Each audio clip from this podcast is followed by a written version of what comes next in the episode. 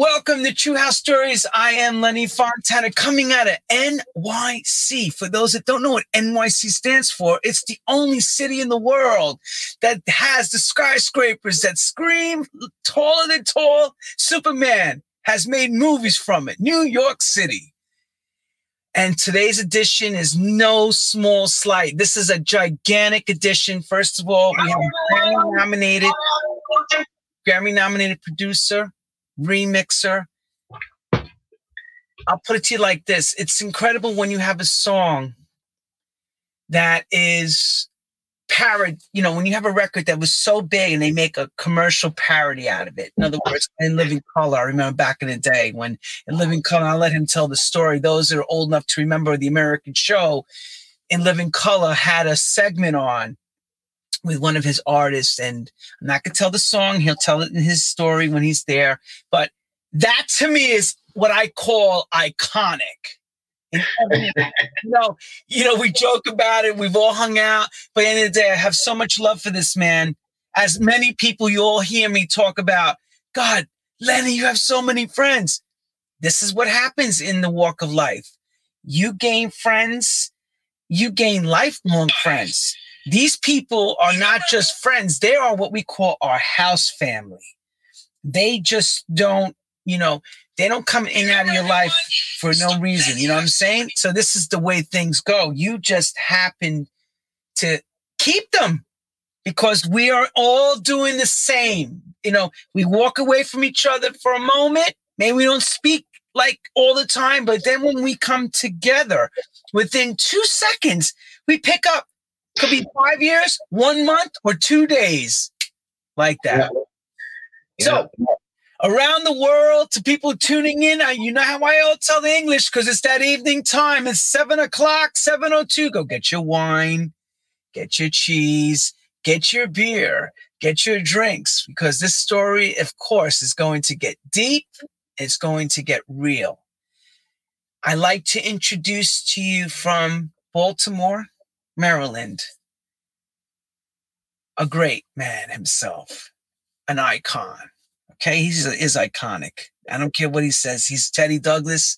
We love him. He's a teddy bear, but god damn, he's made some amazing records. And that's all. He's as good as his last record, and every record is better than the other.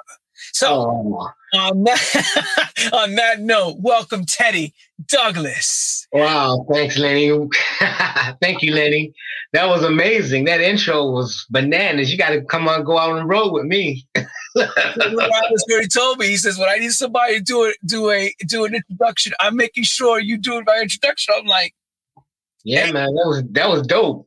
Thank you, Lenny. Thank you for having me, man. It's it's it's an honor to do this so many of my peers have, have done this show with you. So um, I'm glad to do it. Yeah. Glad to do it. We've known each other forever.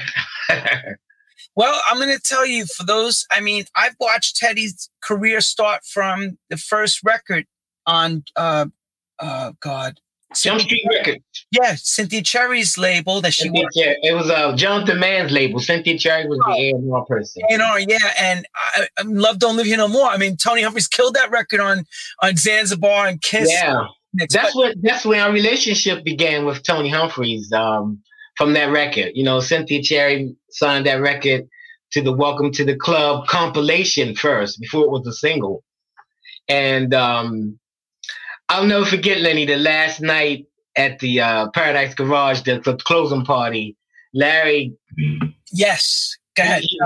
two songs off of that, but mainly that Lisa Mitchell come to my rescue. He played that like 30 times. well, but we had to track the lead track on that album, Love Don't Live. I did the lead vocals. I didn't want to be a, a vocalist, and that's how this whole production thing. Wait, you think that's your lead? That was me singing the lead. no more. Let me tell you something. That was funny because I did the demo and we took it up to Cynthia Cherry and then we got in our office and she was like, they loved my vibe, you know. But we we came back to New York and we had this girl. We like, well, you know, I just sang the demo. She's really gonna sing the record. And Cynthia was like, uh, no. Either you sing the record or bag the deal, no deal. So me, Jay, and Tommy, we went to a little huddle, you know, discussed it like, hey, yo, you gotta sing this record. You know I mean? Like, I was like, really? They starved me. Then we, we recorded this in John Demand's apartment in New York City. The rest is history. Okay. But I'm gonna tell you what, I rocked that record hard. Those that know That's know classic. I've actually played it and talked about it on radio shows since Teddy Douglas's first record, Out the Box, was a That's big a classic. Yeah, Rose Royce record. Oh, yeah. Okay, baby. All right, Teddy. Teddy Bear, here we go. How does music find the young Teddy Douglas, the kid? The kid. Where does it begin for you, brother? Well, probably from the be- the beginning of conception, because my mom used to tell me all these crazy stories about when I was maybe like four or five years old. I could, I I have the record player actually still in my in my house now. When I was a kid, I couldn't read or anything, but I would identify the color of the label, obviously, of what the song. I identified the song with the, and I could play records. She said I would go over there, and she she was amazed. She was like, "Why is this? This kid is amazing. He's playing records. He can't read the records. He knows exactly what he's he's playing."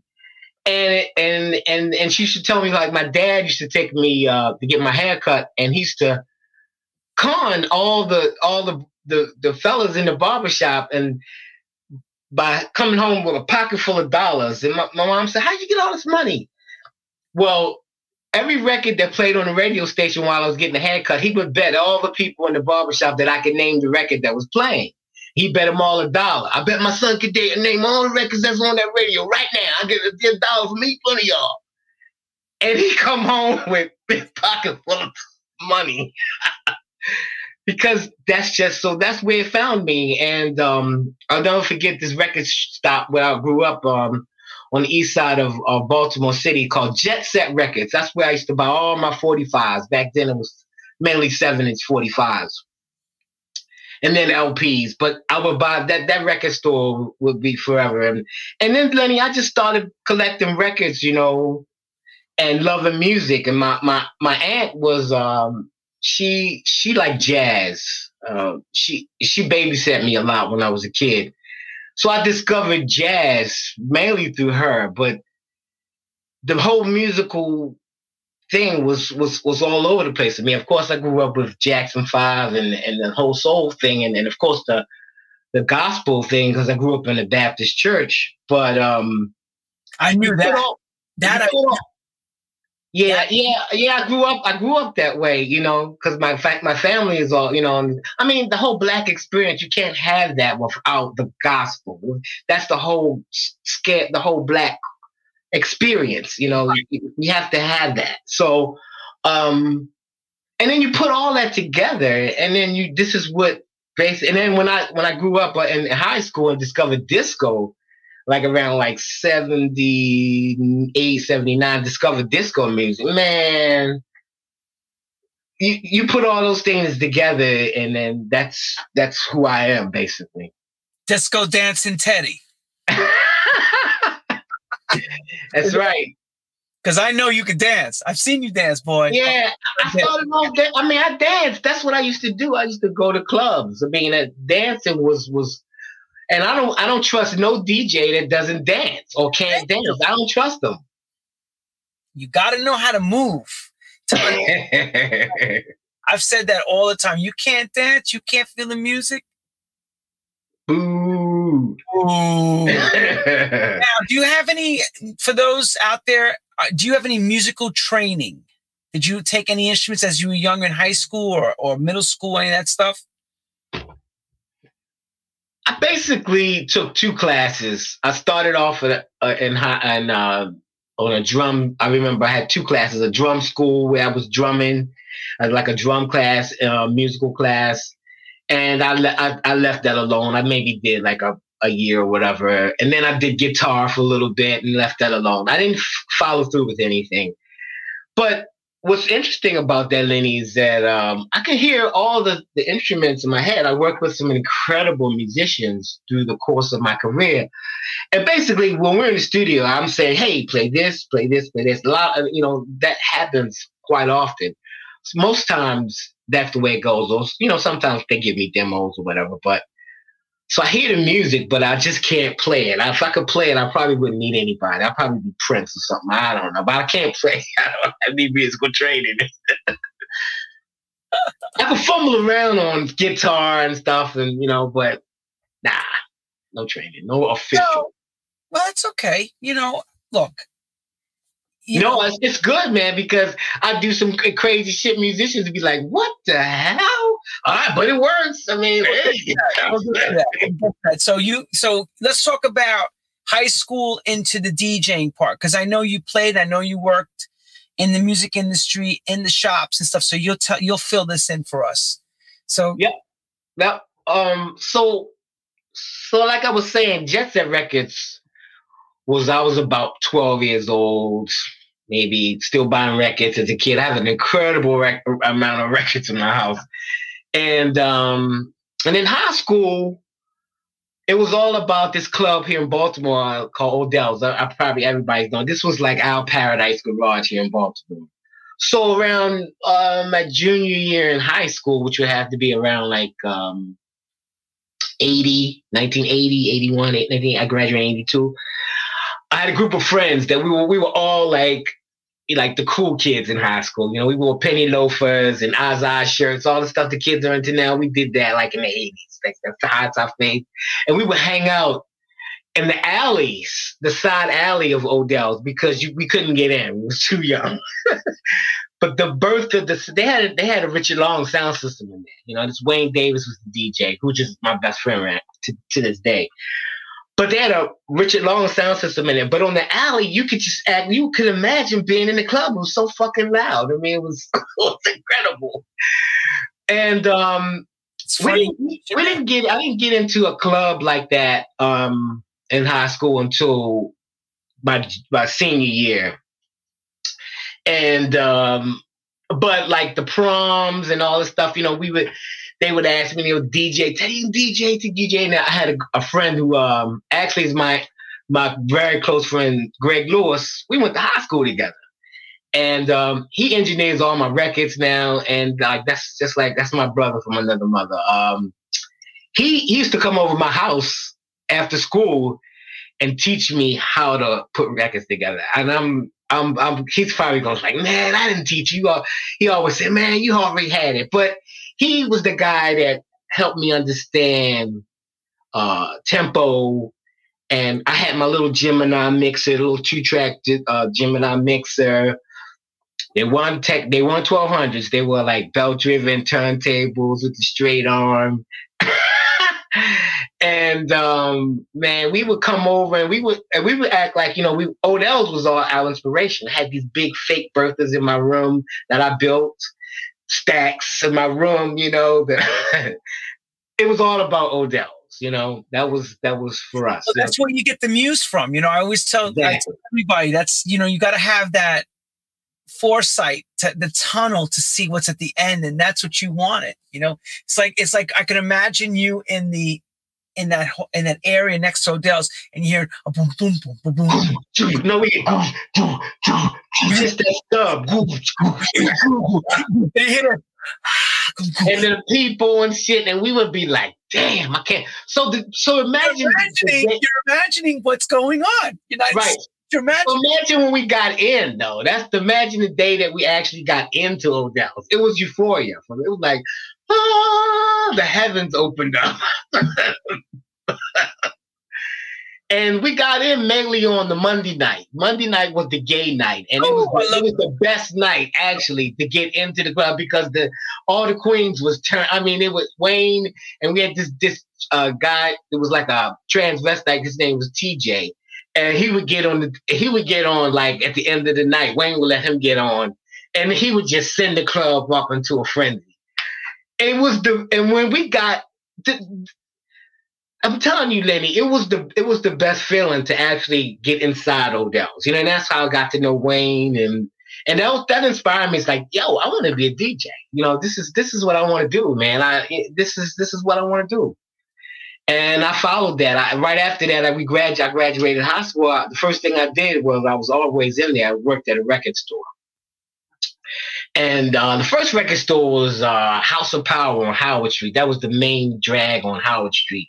They had a chain of record stores, Sound of Baltimore, with Scotty B, and, and they were developing the, the unruly sound like the Baltimore club sound. And we were developing the Basement Boys sound, which we didn't even know what we were doing. Because I met Jay and Tommy through the record stores. You know, that's where everybody met. You know, actually, we I knew Byron because he worked at a record store in Chicago you know, it was about the record stores around that. This was like 82, 83, 80, you know, around that time, right after I graduated high school. And I just stayed, I was in the record stores, man, for like nine years, you know, different record stores. I ended up at the like the tip top, the best record store in Baltimore was Music Liberated. It's where Tommy worked uptown, I worked downtown. And Jay was frequently in there. And so that's how we all met. That's how Tommy and, and Jay and I met. That's how the Basement Boys formed itself. That's how the Basement Boys formed from the record store and, and the clubs, of course. We all hang out the same clubs. So you were the actual. Were you doing like sort of like what Manny Lehman was doing, working the working the records, selling them counterwise? Oh yeah, oh yeah. We were we were the tastemakers. We we had records. We would listen to this many records and decide these are the records that are going on the wall. These are the records that, and that's missing. I think today there's no guys that saying, look, these are the hot records, you know, or no, you know, because you or the DJ would go to the club and the DJ like Wayne would play all this Italian house music and um, you know, it, he would have a very uh eclectic style of, of, of playing at Odell's. We would hear Yaz, we would hear ESG, Klein and Bo, um, just all types of music um, that would be sold in a record store. You know, we actually sold those records. If Wayne played at Odell's, we had it in the record store. You know, right. and that whole that whole connection between the record store, like Tony had it in Jersey with moving records in the Zanzibar. You know, that that whole thing is that's that's that's gone forever. I know it sucks. That totally sucks. it sucks, everybody. You don't know. I talk about this all the time. The you know, there's that movie that Ice Cube is in, uh, uh Barbershop. Yeah those that can relate. The record shop was like barbershop. Right. And it was like we would meet people, we would make deals, we would hang out, we go to club spots, records would trade it off. People found out the drama. Everything was in the record shop. When that died, yeah. a lot of us felt like our heart went with it. Yeah, man. It, it and I re, I remember me having to to work like to to a corporate level or direct even to maintain because that's when I was actually independent, man. I was moving out of my mom's house. So I had to wear a suit and tie. I ended up working at Soundwaves. I was I was like the corporate man for like a chain of record stores at the in the end, you know. Cause yeah, I had to do it. Put on a suit and tie every day. I was the manager. yeah. but that's how I was able to move out and and be independent and still do my thing, you know, which a lot of kids don't understand. That that's a lot of, I mean, all these steps where I, look back were essential to where I landed. Essential. Yeah. Well, that's part of also, it's kind of like record business 101. Exactly. Because you're like, this is my college. Yeah. Yeah. You learned everything about how to make a record work from, right. From, right. from the street level all the way to corporate. All the way to corporate, right? Exactly. Did you have any dreams of being this record producer? And and when you were at the um time to watch, I should say watch when you saw everybody around us, because you remember, you know, you had Shep and Tee Scott and all right. the big names were remixing like crazy. Were you? I mean, I, the yeah. part, the furthest dream I had was just to play at a big nightclub in New York. I was like, I never thought about going into actually a studio at that time. It was like, me either, Lenny. To be honest with you, we we we were just happy. Our whole thing with Basement Boys was we just wanted to take the record from the studio to the club and play it. That's all we wanted. simple, simple, simple math. Just like that. one, you didn't care about six thousand million. Eh, you didn't care about any of that extra stuff. All you wanted was to see something sparkle off of what you did, right? Exactly. We would take cassettes. We had this pitch tape cassette to the club. There was no, and you know, and just just get a reaction. I'll never forget. I might be moving ahead too far, but you know, those those those times where we took those demos straight to a club and that reaction, uh, man, my, my it gives me chills, man. I tell everybody I love. So now you're hanging out on the side, and everybody's come up going, "Yo, what is that?" And you're like just like watching everybody going, and they say, "Yo, it's his, it's Homeboy's record." Right. You and everybody's like, "Yo, man, can I get a re- can I get a copy?" What was the answer? Well, we're still working on it.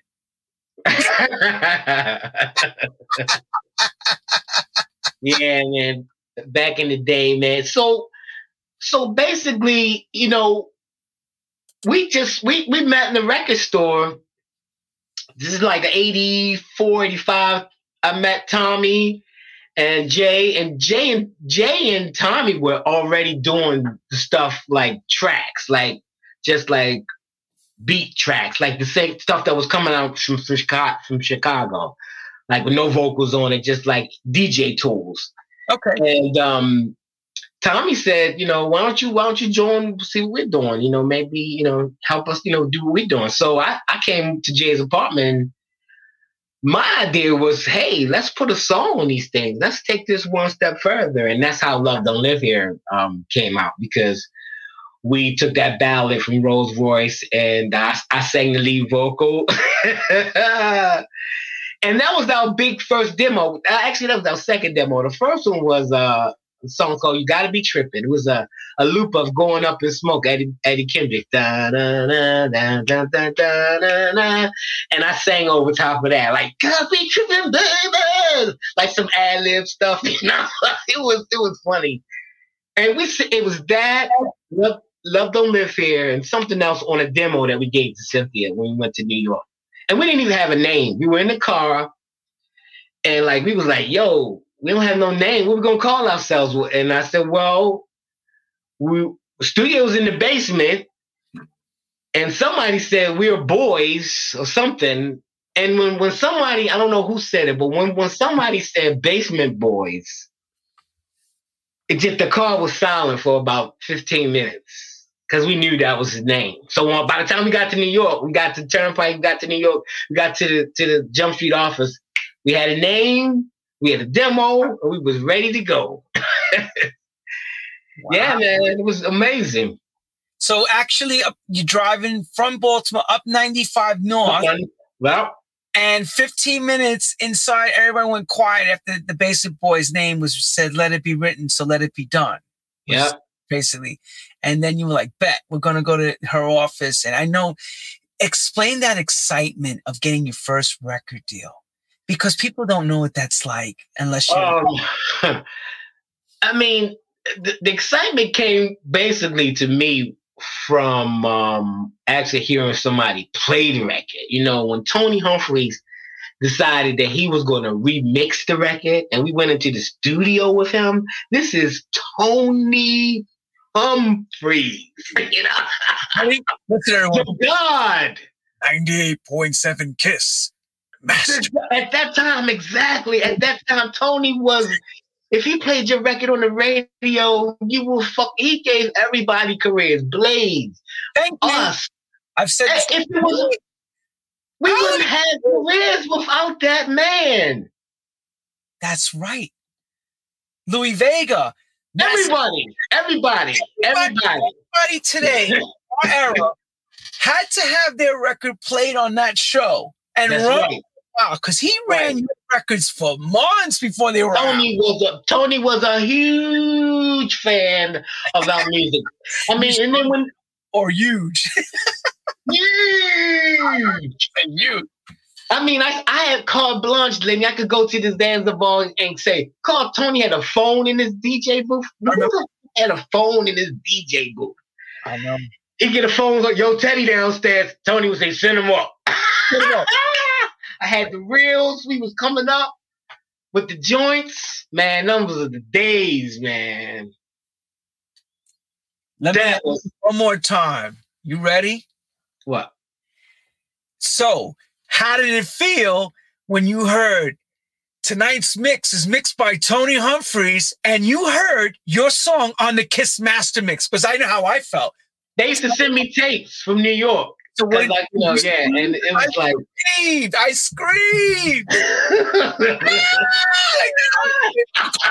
going nuts in the car. Nobody knew what the hell was going on. I was probably screaming. Yep.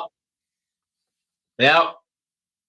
So man, yeah, it was a great feeling, man, to have that first record. And then to go to the garage. Now Cynthia said Larry played it after. I, I didn't hear it actually. She stayed, but I I stayed to the at the garage till like two and two in the afternoon from the the next day prior. I was out of there. I had enough. so. so um, weekend, I mean, because he played at the closing weekend party. It was a closing weekend party. I went there Saturday. The line was the line was wrapped around like three blocks. All night and all day. It was the it was it was my it was one of my greatest experiences though as a young as a young guy to to actually be you know it, it, it, I, that was like my third or fourth time going to the garage but the closing party was pretty special yeah man and and the only way I got in because at that time we had a club called the Clubhouse in here in Washington D.C. And if you were a member of the clubhouse, you you you they are they honored your clubhouse membership at the garage. You had an alliance because uh, you know everybody said they went to the garage, but they're lying. They didn't go to the garage because it was damn near impossible to get in there. they lying. It was very very hard to get into the garage. if you didn't know somebody or you weren't a core member the only reason why I always got in was David Lozada. And then when Carl Buyers came in with Master C and J, I knew them and I knew Rick Lenore when they all came. I was so right. So right. I how hard it was to get it. It was a private club, you know what I mean? For Vato. Very So man, so so right after that, I I decided that Teddy Douglas was not singing. I did two shows. I did the Catacombs in Philadelphia, and I did the Clubhouse in Washington D.C. See, now I didn't children's hour party, and I and I said that is it. so that started the whole. We have to find talent, you know, and and there we went on to this whole kind of talent search where we just we found Andrea Holclaw, first record on Profile, uh, called "Don't Blame Me." and uh, she was a she was a girl hanging out in the club. We found her, and then went into another kind of like Star Search cattle call, and um, this girl sang this song called "Angel" by Angela Winbush, Smokies. We had like eight people lined up. She like one after next, they would go in and sing a song, and she sang "Angel" by Angela Winbush, a ballad.